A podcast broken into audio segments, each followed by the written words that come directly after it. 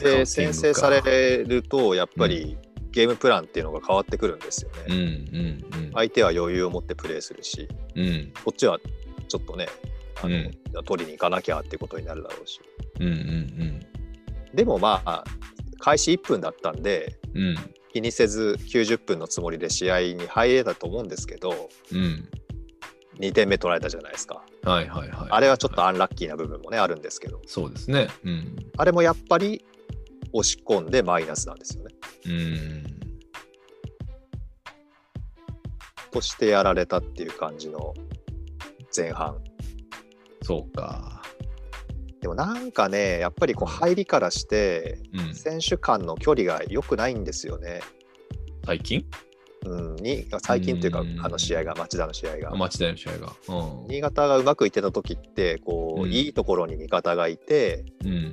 ポンポンポンとつながっていく感じだったんですけど、うん。今そうじゃないんですよね。そこにいてほしいのにっていうところにいなかったり、うん。うんと出せるのにっていうところでワンクッション置いちゃったりとかっていうふうにしてて、うん。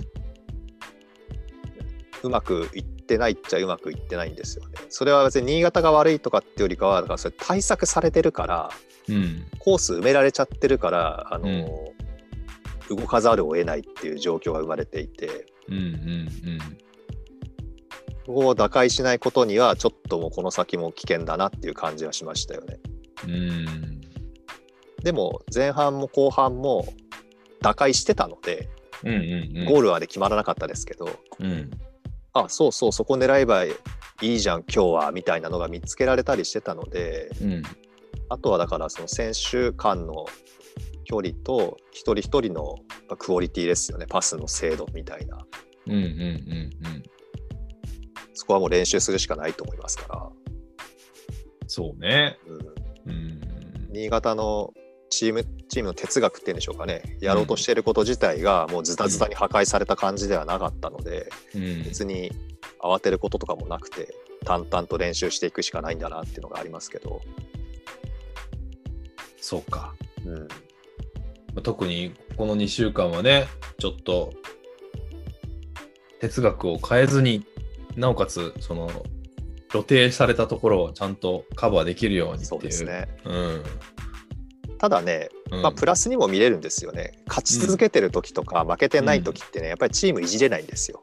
そうですね。うんだけど、負けた時ってやっぱりいじりやすくなるので、何をどういじるか知りませんし、いじらないかもしれませんけど、うん。何かを変えるタイミングがもしあるんだとしたら、そういう時だから、うん。なんか新しい、例えば、これまで出てなかった選手が入るとか、うん。うんと、やってなかったコンビネーションをやってみるとか、わかんないですけど、うんうんうんなんかこれまでやってなかったことをやるタイミングではいいんじゃないかなとは思ったりもします。うんうんちょうどタイミング的にはいいんじゃないですかね、この十数試合っていう、まあ、10試合超えてね、ちょっと対策も必要になってきたのが、まあ、露呈されてきたタイミングなので、うんまあ、何かしらね、策はやっぱり練ってくるでしょうね、この特に2試合は。そうですね。うんで、琉も球の試合ね、うんこの間見たんですよ。あのうんたまたま新潟と試合日が違ってたので、うんうんいやー、勝負強いですね。うん。おお、強い。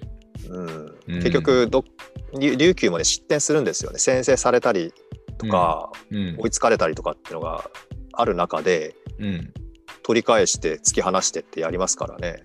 えー勝負強いです。うん得失点でいくと、まあでも新潟の方が得点は多いのか。まあ1回すごい試合ありましたもんね。そうそう、7点取った試合ね、ありましたね。